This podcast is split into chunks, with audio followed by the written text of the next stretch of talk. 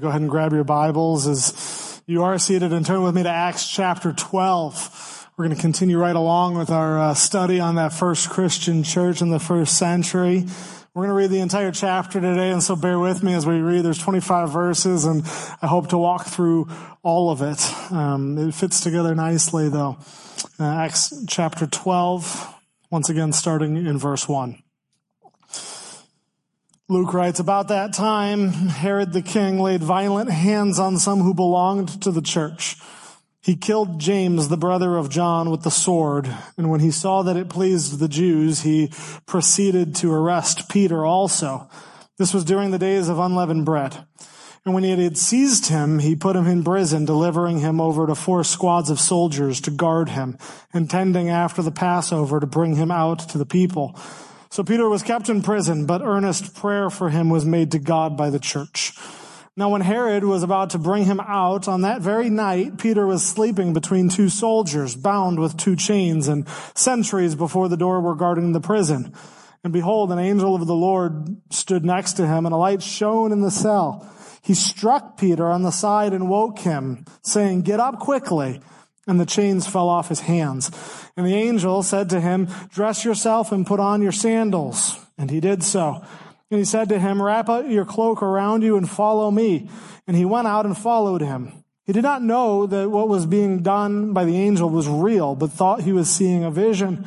When they had passed the first and the second guard, they came to the iron gate leading into the city. It opened for them of its own accord, and they went out and went along one street, and immediately the angel left him. When Peter came to himself, he said, Now I am sure that the Lord has sent his angel and rescued me from the hand of Herod and from all that the Jewish people were expecting.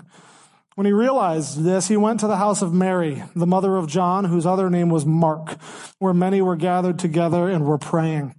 And when he knocked at the door of the gateway, a servant girl named Rhoda came to answer. Recognizing Peter's voice, in her joy, she did not uh, open the gate, but ran in and reported that Peter was standing at the gate.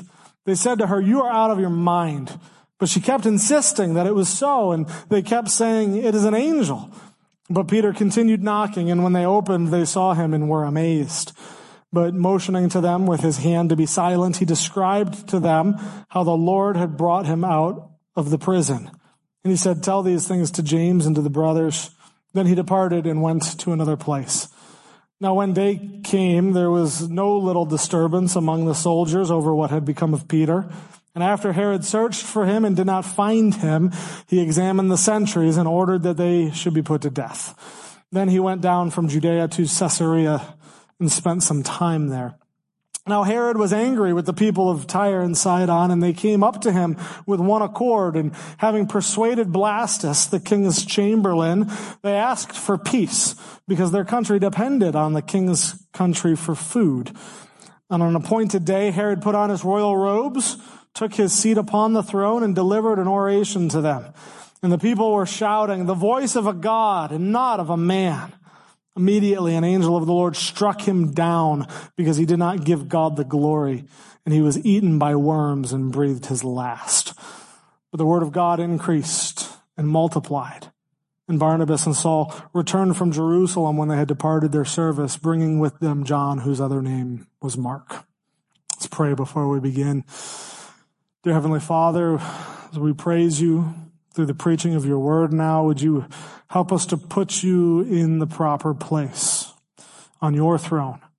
And would we bow before such throne? We know and believe that you reign from your heavenly throne, but too often, Father, we attempt to take you off that throne in our hearts and our minds. And so we ask, Father, that your Spirit would help us to know you in this moment and to help us understand your will and your ways and your kingship and your glory, Father. We know this is impossible to know without the movement of your Spirit. And so would your Spirit guide us and draw us to you. And in your Son, Jesus' precious name we pray. Amen. One day as Jesus was traveling with his closest disciples to Jerusalem, they were making a journey and they were striking up conversation and uh, James and John, the sons of Zebedee, Jesus called them the sons of thunder, right? They, they had a request for Jesus.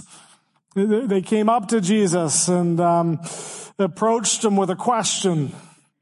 They said, you know, Jesus, we, we know that you have told us in the past that if we ask anything in your name, you'll, you'll give it to us. And so, Jesus, we figured it doesn't hurt to ask. We've got a request. Would you do something for us? And Jesus says, well, what would you like me to do for you? And James and John said, well, Jesus, when you're in your glory, when you're sitting on your throne, would you maybe just let us sit by your side? Can we sit to your left, one of us, and the other to, to your right? Uh, let us share in that glory. You see, James and John, they had been following Jesus for about three years to this point, and they heard about his teaching. And they heard about God's kingdom being at hand and they believed that Jesus was the Christ, that Jesus was the Messiah, that he was the coming king. Uh, he knew, they, they believed that he was the Messiah they had waited for to liberate Israel from the Romans. And they knew that the, the day that God's kingdom would come, Jesus would take the throne and they wanted a piece of that. They, they wanted a piece of that glory. And, and so they asked Jesus for this request. What they're doing is they're marking their territory. Right, They're lobbying for premier positions in the kingdom of God. They're essentially asking Jesus, Jesus, we want to be vice president and secretary of the state. We want to be sitting by you when you come into your glory. Now, I could imagine that Jesus may have chuckled a little bit when he responded to them because they still had no idea what all of this meant. They, they had not a clue. They had no idea that in a matter of days after that conversation, Jesus would be crucified. And so Jesus tells James and John, Oh, guys, you don't know what you're asking for. You have no idea. Do you really want to sit at my, my right and my left in my moment of glory? Can you drink this cup that I drink? Essentially, uh, in other words, can you face the same fate that I face? And they responded, well, yes, Lord, of course we can. Yes, we can take your cup. And then Jesus somberly replies, you will. You will drink the cup that I drink. Basically saying you will face death. As I go to death and face death for the cause of the kingdom of God, you too will face death for the kingdom of God. We come to Acts 12 and we actually find those words, the, the fulfillment of those words for James as King Herod puts him to death by his violent hands as, as, we begin to put some flesh on this passage, it's important to note that these first verses in Acts 12 really are a reminder to us that Jerusalem is not a pleasant place for a believer in this time period. If you recall, back in Acts 7, when we were there, you know, we had this character, Stephen, and Stephen preached the gospel to the Jews, and they didn't like it so much that they ended up killing him for it. But the persecution didn't stop there. It actually, uh, Stephen's death served as a catalyst for further persecution throughout the larger church in Acts chapter 8. Uh, now, Stephen was martyred anywhere between about 33 or 36 AD. And so if you're trying to keep track at home and you're trying to figure out kind of where we are, our passage today is about uh, 44 AD.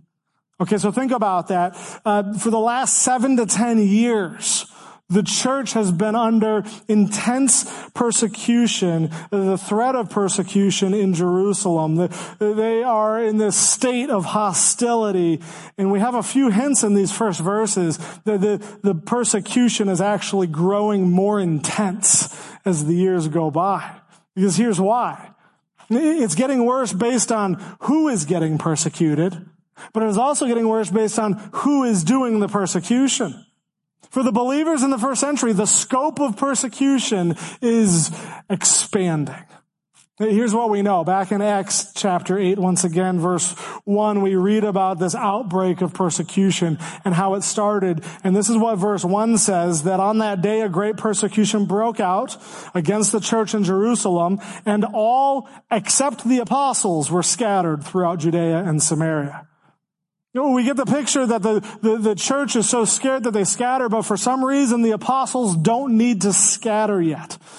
Ever since Stephen was martyred, the Jews are out to get Christians. However, to this point, the Christian leaders, the apostles, go untouched. They may be facing persecution, but they haven't felt that threat or uh, haven't been put to death yet. It seems as though maybe they have some sort of immunity or maybe the Jews are too afraid to go after the apostles, the leaders of this movement at this point, or perhaps the apostles are just protected better. I don't know. But we just know that for several years, the leaders of this Christian movement were not put to death. But then we come to Acts chapter 12. And we find the severity of the issue increases as James, who's one of the 12 apostles, finally drinks the cup that Jesus predicted he would 10 years prior. And once again, it's not only getting worse based on who is persecuted, but also who is doing and implementing the persecution. After Stephen was killed, it was only the Jews that persecuted the Christians for some time. It was Saul, the Jewish Pharisee, who sought them out and dragged them out of their homes.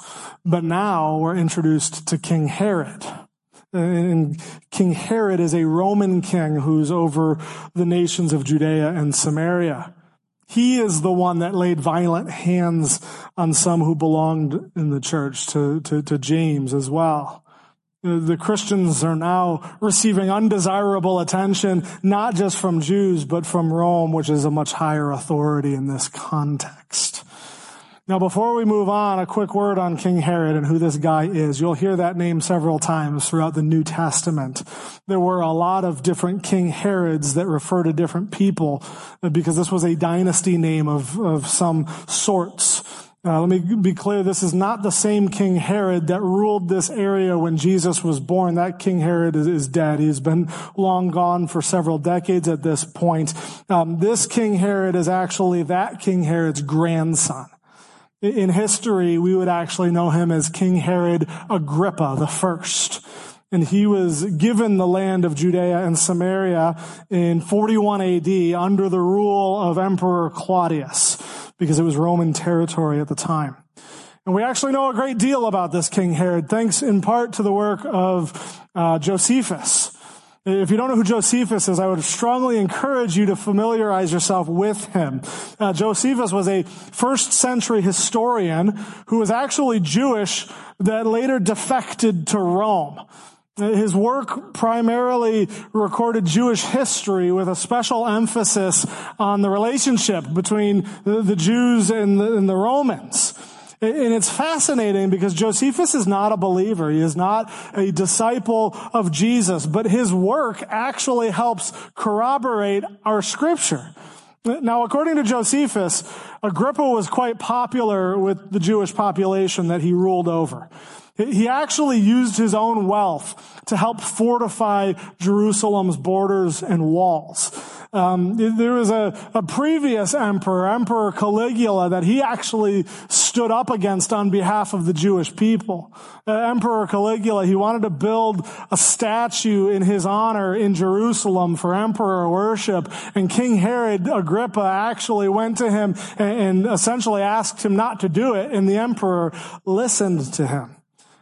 And so King Herod is, is well with the Jewish people and his reputation with that nation shouldn't come as a surprise to us when we read in verse three that he arrested Peter specifically because he saw that James's execution pleased the Jews. Right? That, that was his motivation. We don't necessarily know the motivation for why he um, arrested and executed James, but we do know his motivation for arresting Peter was because it made the Jewish people happy. This is why he arrested Peter, to keep up his image in front of them. He wants them to give him praise. He wants them to give his glory. He's just eating it up. And so he locks up another Christian leader during the Passover, no less. You know, that's what the, the festival, the, the days of unleavened bread, it's the Passover that Peter is arrested. And it's incredibly uh, ironic here. Because at the Passover, the Jewish people would actually be celebrating uh, God's intervention and the deliverance of their nation when they were in bondage to Egypt. And now you have Peter who brings another message of deliverance. He's telling them that God has intervened through Jesus so that we may be delivered from the bondage of our sin. And they throw him in prison because of it.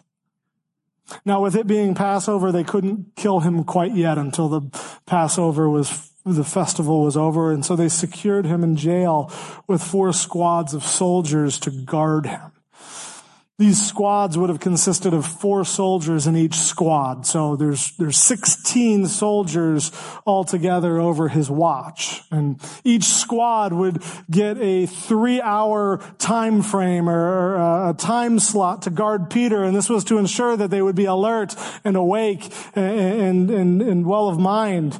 Um, two of them out of the four would be guarding the prison doors, both on each sides. And the, the other two, we get the picture that Peter is actually chained to the other two guards. He's not chained to the walls, but his arms are actually chained to, to the other soldiers. And we get a very bleak picture. And that's what these first four verses are for. It's to really set us up for the next part of the story. Between James's death and Peter securely behind bars, this situation is very bleak for the Christian community. This is a fairly desperate situation, and Peter does it doesn't seem like there's any hope for him. It's going to take an act of God to redeem this situation. But the church knows this. Because while Peter is in prison, the church earnestly or fervently prays to God. I can't stress enough how important the role of intercessory prayer is in this passage. Intercessory prayer is essentially going to God on behalf of somebody else. It's praying for somebody else's needs. And it's very clear that intercessory prayer is the catalyst for Peter's miraculous escape. It seems as though that the church intercedes on behalf of Peter, and then God intercedes on behalf of the church because he answers their prayer by sending an angel. It takes us to the final night before Peter's execution, which just only adds to the drama of the situation. The, the, clock is ticking for Peter. He's down to hours before he would be executed. And um, we find that he's sleeping. Now, I don't know how one can sleep the night he's to be executed, but it possibly may speak of Peter's peace that he's found in Christ in both life or death. Peter seems to be content with whatever is going to happen. But then, all of a sudden, a light, a bright light shines and an angel appears and he kind of, he kind of nudges Peter. It says that he strikes him on his side. He gives him a good punch to the side saying, Hey, Peter, get up. It's kind of like if you have teenagers at home and it's time to get up for school, right? You walk in, you just punch them to the side. It's time to get up. Come on, Peter, let's go. Right? We're, we're busting this popsicle stand. And then he, and then he very much leads Peter on his way. And, and you notice how, uh, once Peter wakes up, how passive of a role that he plays in all of this. The, the, the, angel just keeps giving him commands and Peter just nonchalantly follows his instructions and says, all right, well, I'll do this and I'll do that. And before you know it, they're out on the street. You see, you've seen movies like this before, right? With prison breaks, where there's great prison breaks. And in the movie, there's always some kind of mastermind who's orchestrating the plan in the background. He's orchestrating the whole thing. And there's typically always like this foreign object that they've snuck in somehow that they use in a very clever and creative way. And then there's always some kind of trickery involved with the guards and, and make, it makes them look like fools. And then you get to the end of the movie as they've made their escape out of prison and your mind is just blown because they pulled it off and it was amazing and it was this grandmaster plan that unfolded and you just loved watching it. And you come to Acts chapter 12 and it's nothing like that. This is rather boring actually. Right? Because there's this fascinating simplicity to Peter's prison break. There is no plan. There are no tools. There is no trickery involved. Peter just walks out. Every single obstacle in the way is just taken care of without any real effort. The shackles just kind of fall off.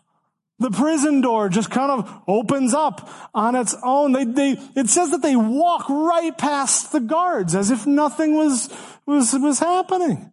They just get up and they walk out. The implication that we get is that the soldiers have fallen into some kind of uh, supernaturally induced sleep. They're totally unaware of what's happening. And not only that, in the simplicity of this, we see Peter, who's fast asleep when the, when the angel arrives. He contributes absolutely nothing in this prison break. Peter has nothing to offer in this situation. In fact, he is so delirious from having just woken up that he's not even sure if this is real or not. He, he thinks this is a vision. He's sitting there thinking, man, this is one of the strangest dreams I've ever had. But eventually he's on the outside. He's on the street and he finally fully wakes up. He has finally a clear mind and he's determined exactly what has happened. Here's the kicker. He stands there having offered nothing in this prison break and says, now I am sure. Now I am sure that the Lord has sent an angel and rescued me.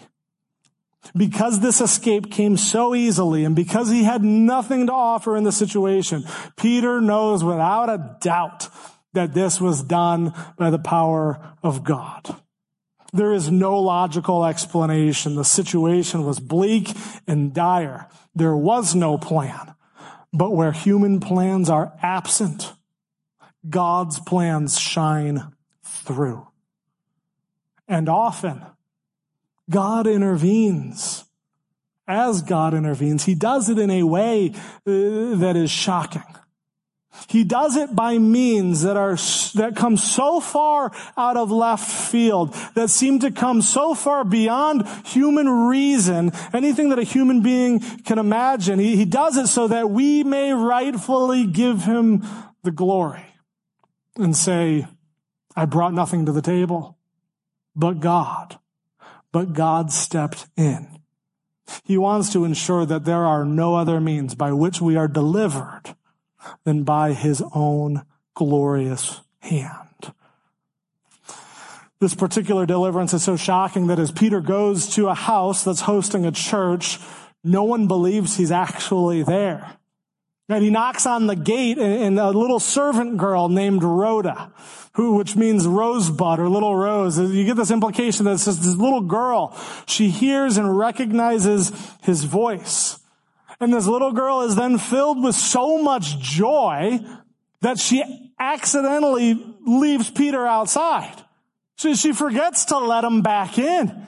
And she's so excited and so full of joy that she just wants to, to rush and tell everybody else about it. Uh, what we have in this girl, this frantic girl, is the type of emotion that accompanies God's saving grace, the shocking grace of God. This is a giddy kind of joy. And all the people who were earnestly praying for Peter's deliverance, it, actually shows how little faith they actually have. Because what do they say to her? Rhoda, you're delirious. You don't know what you're talking about. You must be seeing things. In their mind, Rhoda is irrational. They refuse to accept the possibility that Peter has escaped. Because after all, James was put to death. So how on earth would Peter be able to escape? Rhoda, however, is insistent. So they go to the door and sure enough, Peter is there in the flesh. And then Peter makes it very clear once again that it was God who delivered him, who brought him out of prison. Peter wanted them to know, and he would want us to know, God is the author of my deliverance. And in this moment, God would have been glorified for his graciousness to Peter. We get a final picture of the church together and giving praise and glory to God uh, where it belongs. Which brings us back to the character of King Herod, who's taken a back seat a little bit to this point. Um, he's very much in this passage represented as the opposite of Peter, where the church gives praise and glory to God. Herod does nothing of the sort. Uh, we don't have time to get into all of the details in this passage in these final verses, but I want to focus specifically on the events surrounding Herod's death. After he offs the soldiers for allowing Peter to escape, uh, we're told that Herod travels to Caesarea, which was the Roman capital of Judea. And at this time, there is some kind of embargo in place between Judea and these two Phoenician port cities, Tyre and Sidon. These cities depend on Judea and depend on trading, and for whatever reason, uh, Judea is not giving them support. They, they, are not trading with them right now, and so they go to this guy whose name is Blastus. He's the king's chamberlain. He's essentially King Herod's chief of staff, and they convince him, hey, strike a deal with us because we're, we're dying here, right? We need your support. We need your help. And they come to an agreement. And once they come to an agreement, Herod proceeds to give a public speech to commemorate this new arrangement. And after the speech, the crowd calls out to King Herod and then saying, this King Herod, he is more than a man. No, this, this man is a God. This man is a God. In Josephus' account of King Herod's death, he writes that Herod wore a robe that was made out of, of all silver and that it, gleamed uh, magnificently in the sunlight and everybody was impressed in the crowd at how glorious this king looked. And so based on how Herod, what Herod looked like and what he sounded like, they're giving him a bunch of praise and a bunch of glory.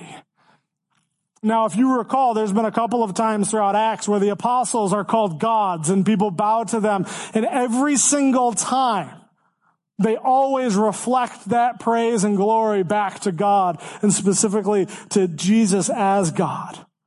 But not Herod. Herod soaks it all up. Herod is saying, yeah, keep it coming. I like that. Keep calling me God. Give me all the praise. Give me all the glory. And then in that moment, immediately, he's struck by an angel of the Lord. Remember, there's contrast here. Peter was struck so that he may be delivered. Herod was struck so that he might die. As God was the author of Peter's deliverance, God is also the author of Herod's demise. This is no coincidence. It just as it's clear that God extends mercy to Peter, it's clear that God extends judgment to Herod. God's hand is involved with both the act of mercy and the act of judgment. According to Josephus, King Herod immediately felt a violent pain in his heart and in his stomach. And as people were praising him, uh, Herod felt this pain and he screamed out the words, I, whom you call a God, am now under sentence of death. Herod understands in this moment his mortality. Josephus then records that he went on and died five days later. If that's true, the word immediately here in our text um, doesn't refer to his death, but actually refers to his disease. Right, the immediacy of him being struck down by an angel of the Lord, the immediacy of his pain in his, his stomach and his heart, of his illness. We don't know exactly how he died, but to say that he was consumed by wor- worms, it leads us to believe that he suffered a very severe and very painful death. One commentator suggests that it may have been through infection by intestinal roundworms.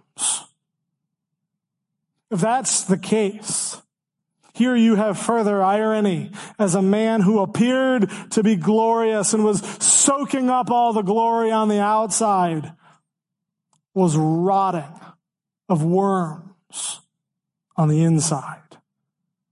He won the praise and glory of man only to become food for the worms. Immediately after Luke records Herod's death, we're told in verse 24, but Herod died, his time was over, but the word of God increased and multiplied. This is our application, and there's really two important lessons to be learned here. First, we have to know that God will have his way. And second, God will have his glory. God will have his way, and God will have his glory. There's meant to be contrast here with this whole passage. Here we have a king who came up against God's way and came up against God's glory. And for a moment there, it looked like he was winning. He killed James. He has Peter in prison on death row and he's receiving all the praise. But by the end of the passage, ironically enough, he's the one in the grave. But God's word continues to flourish. And with this, because God will have his ways, we must trust in God's sovereign way. It would be easy to read this and suggest that, well, if I am for God, He will deliver me from pain and persecution every time, like He did with Peter. But this would be a failure to the scripture. Because if that's the case, what do you do with James? Was James not a faithful disciple?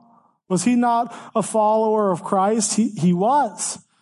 So clearly this isn't trying to communicate the message that because Peter was faithful to God, uh, God delivered him. No, what this is trying to communicate is that Peter had more to do. That God had more work for Peter and he would not be stopped. In God's sovereignty, he allowed James to die an honorable death. And in about 20 years later, he would allow Peter to also die an honorable martyred death. But ultimately, God will have the last word. And if it seems as though that he doesn't have the last word, that only means that the last word is yet to be said. This is the mystery of God's providence. And this passage really shows us that this life is not about us and our ways. It's about God's ways and his purposes and God will have his way. And if you try and get in the way of God's purposes, you will ultimately fail. Not only will you fail, you will face judgment as Herod did. And so let's learn a lesson from Herod's grave. The only true way to submit ourselves to God and His ways and His purposes and His glorious sovereignty is to ascribe all the glory to Him. Because not only will God have His way, but he will also have his glory. You have Herod, this king in power who wins the praise and glory from man and in turn tries to steal such glory from God. You see, as believers, we should strive to put ourselves in the position of Peter and James who lived and died unto God, to give him all the glory. But if we're honest with ourselves, if I'm honest with myself, too many times I posture myself more like Herod than I do Peter and James. Even so, we sound like James and John when they were walking with Jesus. But too many times we say, Jesus, we want a little bit of that glory. That looks great. Can you give us some of that? Can I, can I sit by you so people can look at me and, and, I, and I can just kind of just share your glory a little bit?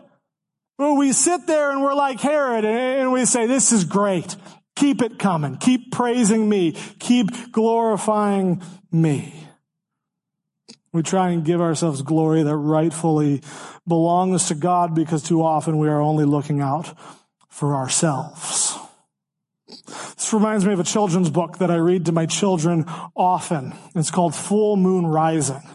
It's not full moon, it's fool, F-O-O-L, fool moon rising. It's a cute little book, but it tells a very uh, important lesson it teaches. And um, it begins with a little boy telling the story of the moon showing off only to recognize where his glory was coming from. And I want to read to you just the beginning of the book, and then we're going to skip over and read the end of the book. This is how the story starts. I heard a cosmic story and wondered if it's true. The moon was stealing glory and this is what he'd do. He bragged each night that his great might could make the darkness flee. And like a kite, he scaled the heights and said, Hey, look at me. The pompous moon would only croon the songs that praised his name. He hoped that soon the cosmic tunes would bring him greater fame. And then the story goes on and the moon is explaining all the great things that he is and all the great things that he does and how he can change his face and how he can make the oceans swell and how astronauts have danced across him before. And then he, gets to the end of the book and he has this stark realization. This is what it says. He'd boast away and loved to say, I am the greatest light until one day a piercing ray showed him a shocking sight. He saw his pride and then he cried for all that he had done, for he had lied when he denied his light came from the sun. So now each night a new delight is what he loves the most, reflecting light with all his might. The sun is now his boast.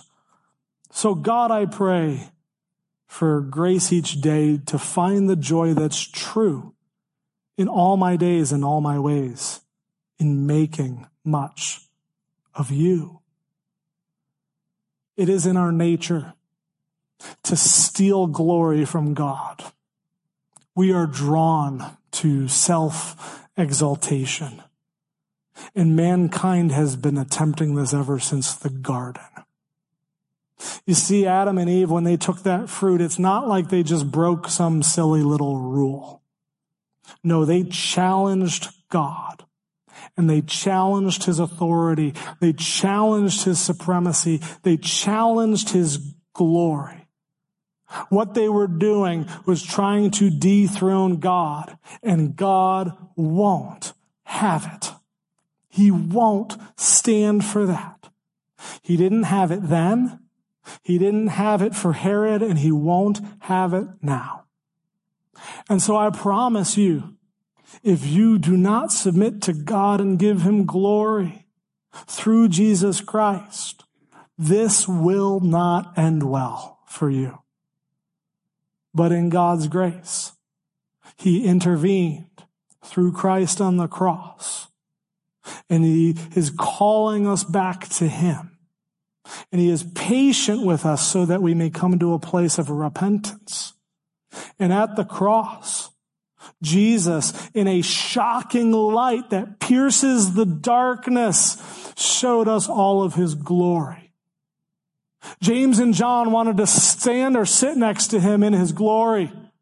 And here he is in his glory on the cross. And he's calling us out. As mankind was banished from the presence of God at the garden, we have been given the invitation to come back into his presence through Jesus. But you must lay your own pride aside and give God all the glory that belongs to him. Would you pray with me? Heavenly Father, we thank you for your goodness to us, Lord. What a stark realization, Father, that I bring nothing, absolutely nothing to the table. I have nothing to offer, Lord, except for what you, for, except for what you have given to me. And so, Lord, what you have given to us and have entrusted us to, Father, would we throw it back at your feet and give you all the glory, Lord. Your word talks about us receiving crowns for that day that Christ will establish our kingdom. And we get this beautiful picture at the end of the book that shows us throwing the crowns down at the feet of Jesus. Because we know that all the glory belongs to you. We lift up our praises to you, Father, as you have resurrected us, uh, just as you have resurrected Christ and those who are in Christ. And in your holy name I pray. Amen.